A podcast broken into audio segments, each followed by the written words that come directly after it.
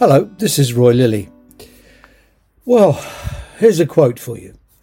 Politicians who do not fully understand the policies they introduce and are responsible for will end up paying a high price at the polls.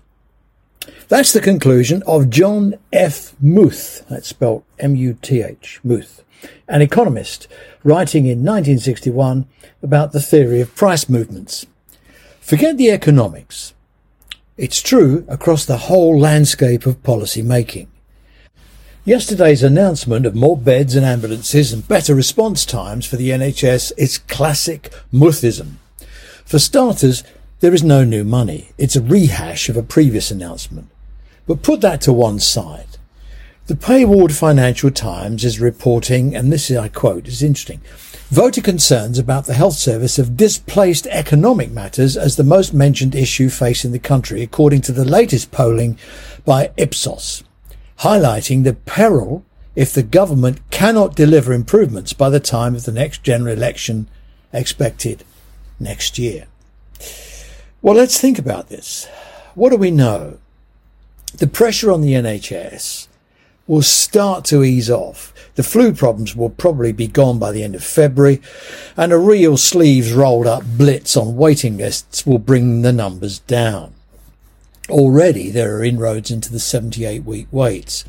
We also know inflation falls off a cliff by the end of March and pay claims linked to inflation will have a less scary set of numbers and strikes may well fizzle out. What about the rest? Well, Bully Boy has promised 800 ambulances and 5,000 more hospital beds. Right. Let's start with the ambulances.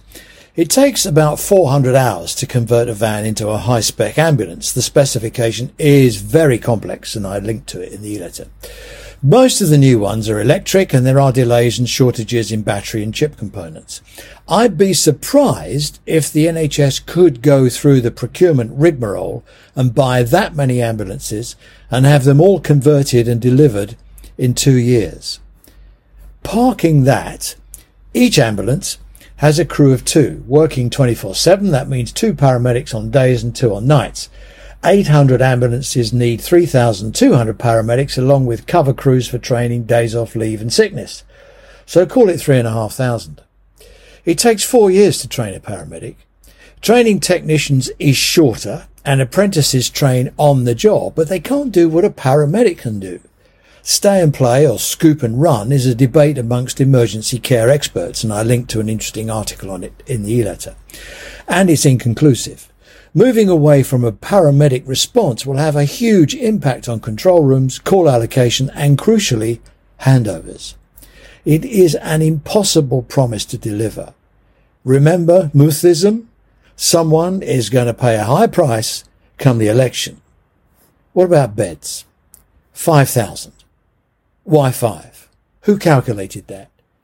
If there are about 200 trusts, I make that 25 beds a hospital. Now that's not quite a surgical ward, but every little helps and beds are good.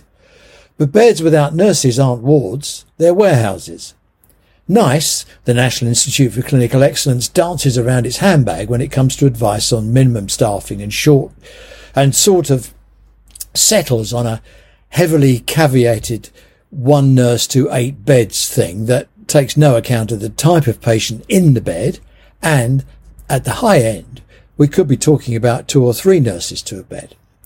Keep the math simple at eight. I make that 625 nurses or about 1250 working 24 7 plus cover for training days off leave and sickness. It takes three years to train a nurse plus a year's preceptorship. The NHS may bust the gut, but there's no way these political promises can be delivered. Targets, well, handover delays are already falling because seasonal pressures are waning. New plans to segment calls involving simple falls and have them dealt with by paramedics and physios. Well, national vacancy rates for physios vary between 6% and 20%, so where are they going to come from? And the big problem hospitals have is still not addressed domiciliary care.